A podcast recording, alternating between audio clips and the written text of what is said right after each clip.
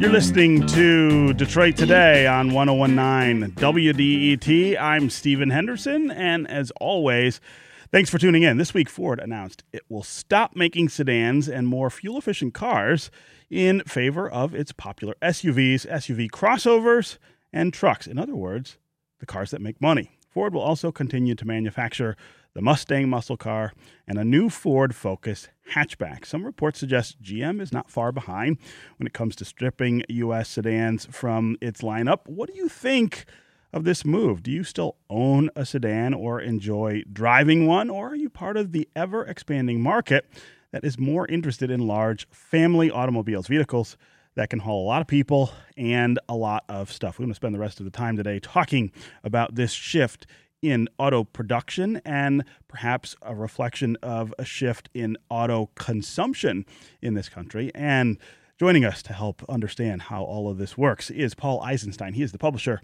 of the DetroitBureau.com. Paul, welcome back to Detroit Today. Great to be with you. Yeah. So I was one of the people who was taken quite aback by what Ford announced yesterday.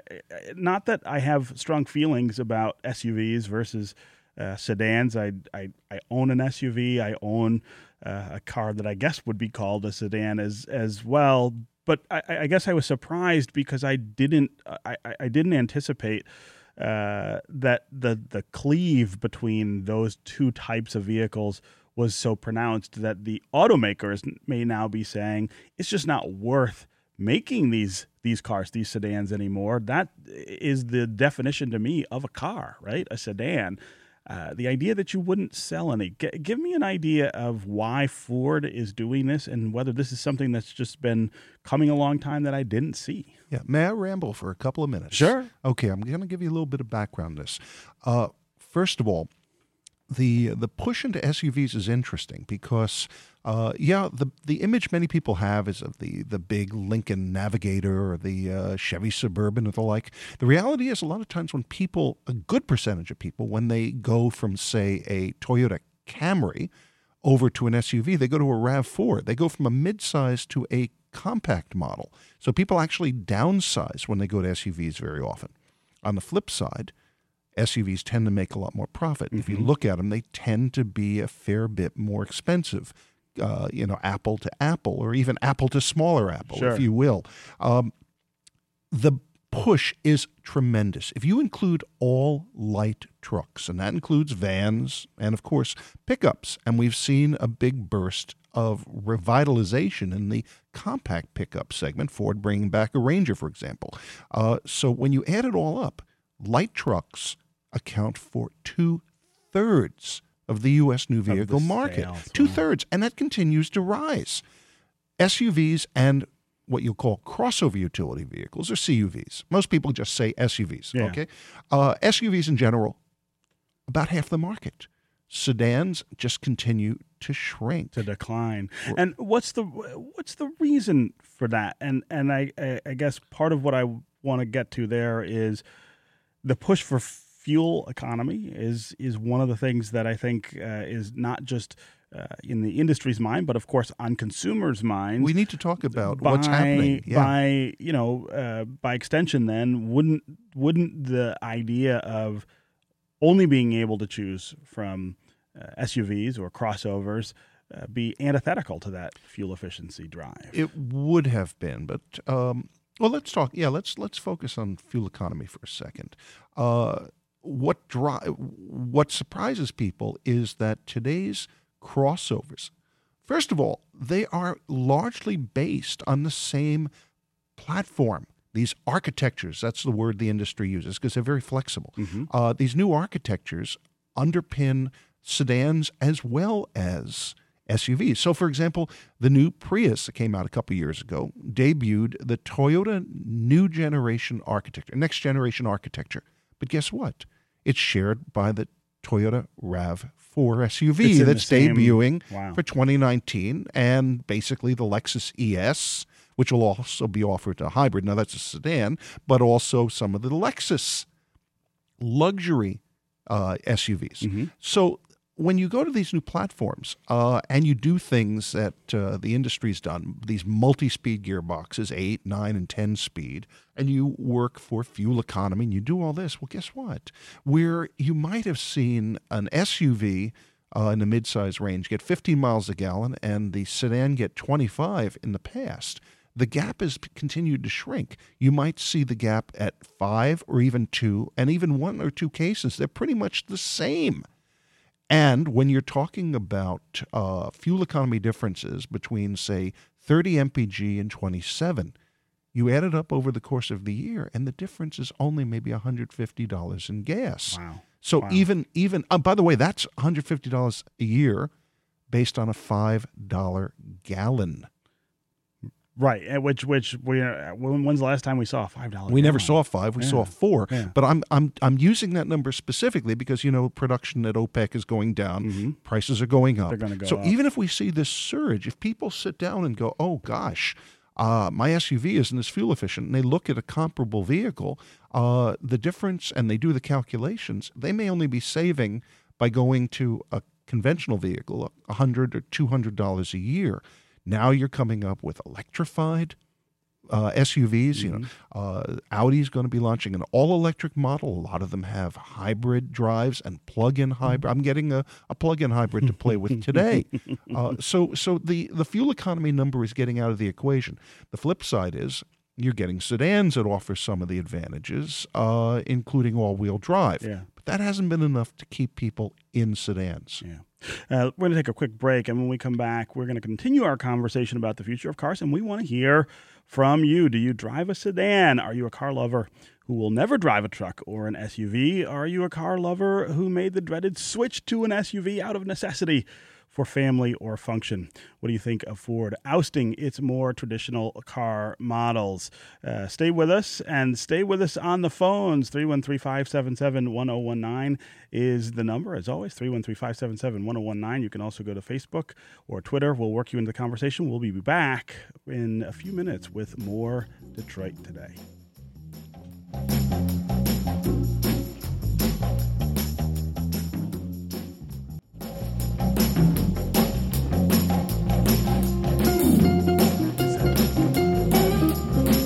You're listening to Detroit Today on 101.9 WDET. I'm Steven Henderson, and as always, thanks for tuning in. My guest is Paul Eisenstein. He is the publisher of the DetroitBureau.com. We're talking about the announcement by Ford yesterday that it will eliminate almost all sedans from its lineup and stick with SUVs and trucks, the cars that are very popular and make a lot of money for the automaker. We want to hear from you, though.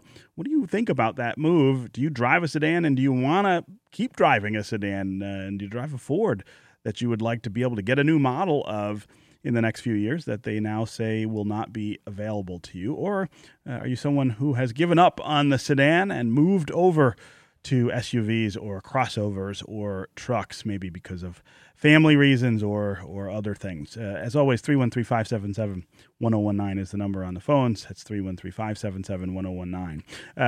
Paul, let's talk about what other automakers are up to. Some people are saying GM is not too far behind this kind of move. I'll get to GM in a second. Mm-hmm. What people may forget is that Chrysler led the move. They got rid of the Chrysler 200, the Dodge Dart. They only sell 3 passenger car models in the United States. Now, we're not talking about the Fiat brand. That's a quirky little thing. But of Chrysler. Of the traditional American side Chrysler, you've got the Chrysler 300, the Dodge Charger, and Challenger. Both of those really are muscle cars that go up against the Mustang. That's a peculiar niche that seems to survive, along with the Camaro and the like. That's an American thing, right? And by the way, all 3 of those passenger cars are produced in Canada, so Chrysler does not produce a single passenger car model in North America. In the United States, wow. Yeah, isn't that interesting? Now, General Motors, likely to be cutting back. We're going to see the Sonic go away. I wouldn't be surprised if the Impala goes away. And there's been talk about a number of other models, and they continue to add more SUVs, like almost everybody does.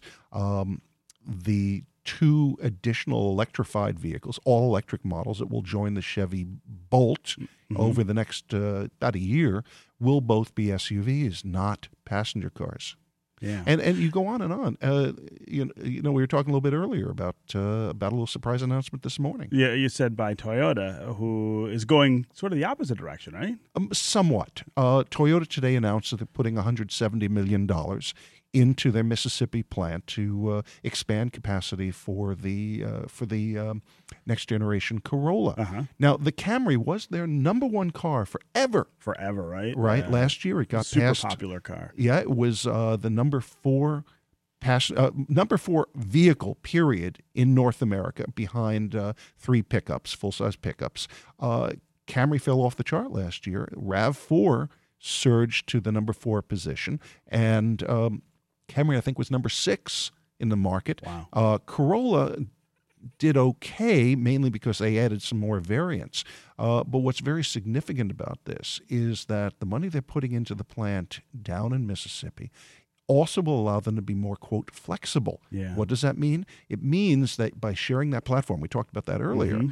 if the Corolla doesn't continue to sell well, if they start to see sales collapse for that one, they'll be able to, say, produce a RAV4 or some other light truck sharing the same platform. Yeah, yeah. Let's go to the phones. Kate and Livonia, welcome to Detroit Today. Hello. Hey, Kate. Hi. Mm-hmm. I'm just calling to say I prefer driving like a minivan or an SUV because I'm short. I'm 5'2", and I enjoy being up higher. I feel I can see more. I feel like I have a little more control. Yeah. And I don't like climbing down into a car. I'd rather climbing up into a car. Yeah. So, Kate, you say that's because you're short, but I am 6 feet tall, and I have that same issue, right? I drive a Jeep. I own mm-hmm. a Jeep, and that car for me feels like it's more in control of the road. It's safer in terms of traffic. I can see more of everything. I'm not sure that's a height thing. No. It is a height thing. It's a height over the road. Right. I mean, all you need to do in a Michigan left on Woodward Avenue, which I live right off of. Yeah. So I'm turning around in Michigan lefts all the time, and I may be in a sedan because I test drive everything, and I'm in a sedan. I've got a car on the traffic side that's blocking me, an SUV that I can't see over. So I really notice the difference. Yeah. And part of the problem is because SUVs are so commanding and they do block your view that you say, God, I have to have an SUV to keep up. Yeah. Yeah. No, that's right. You want to not be in that small car next to the giant one. Kate, thanks very much for the call and the comments. Let's go to Harry in Sterling Heights. Harry, welcome. Yeah, good morning. Good show. I'm 68 years old. I'm a real car guy. Uh-huh. And when I was a kid, if people had a station wagon, they'd make fun of you. Now what you have, SUVs are just glorified station wagons, and they all look the same. I don't know if I agree with that, Harry. I do agree with the idea that it is the new station wagon, right? It sort of replaced that niche in the market. I don't know that they look all the same. I feel like we're getting They look too much alike. You think they do? Yeah. In fact, one of the biggest things that we in the media debate all the time is, will people finally just get tired of almost all look-alike two-box designs? And that's what they're called, you know, as opposed to a three-box, which is a sedan. Right. You talk to automotive designers, you get them after the press conference where they told you how wonderful the new SUV is, and you talk to them, especially after a drink or two, and they tell you how frustrated they are. They feel constrained by... Yeah, there's only a few really handsome, distinctive vehicles. Nissan's done some interesting and sometimes weird and awkward models, but at least they try. Uh-huh. The new Stelvio from Alfa Romeo is gorgeous. Uh-huh. They found a formula. But all too many Utes do look alike. Uh-huh. And it comes down to, well, we have really cool headlights on this new model. Yeah, okay, but you still have a two-box that I may not be able to spot the difference as I'm driving down the road. Well, I guess when I think of stylish SUVs, I might think of some of the Volvos. I think have always had that sort of distinctive look. Oddly enough, Land Rover, which was the classic old-fashioned, has gone the other way with vehicles like the Evoque. Right. Right. And by the way, you know, I almost said car just then, and that's a very interesting thing. Well, that's what we call them, right? No matter what they are, right? Exactly. A lot of people don't even think that I'm buying a Ute. It's just my car. It's my car, and I like it because it's taller, and I can climb up into it, and I can see better, and I've got all-wheel drive, and my fuel economy is pretty good, and I've got the storage space, and Oh, it's not a sedan? Oh, okay. Right. Whatever you want to call it. What difference does it make? Yeah. All right. Paul Eisenstein, publisher of the DetroitBureau.com. It's always a pleasure to have you here to talk cars on Detroit Today. Great to be with you. Mm-hmm. All right. That's going to do it for us this week. We will be back next week and hope you will, too. Remember, if you had to miss any of today's show, you don't have to miss out. Just go to iTunes or wherever you download podcasts. Download and subscribe to Detroit Today, and you can listen to us whenever you are ready. Detroit Today is produced by Laura Weber-Davis and Jake Neer. Our program director is Joan Isabella. The technical director and engineer is Matthew Trevethan. A special thanks to Ryan Carlson, who is helping out in that capacity. Associate producers are Gus Navarro and Ziad Butch. The Detroit Today theme song was composed by WDET's Sam Bobian. This is 101.9 WDET, Detroit's public radio station, a community service of Wayne State University. We will see you next week.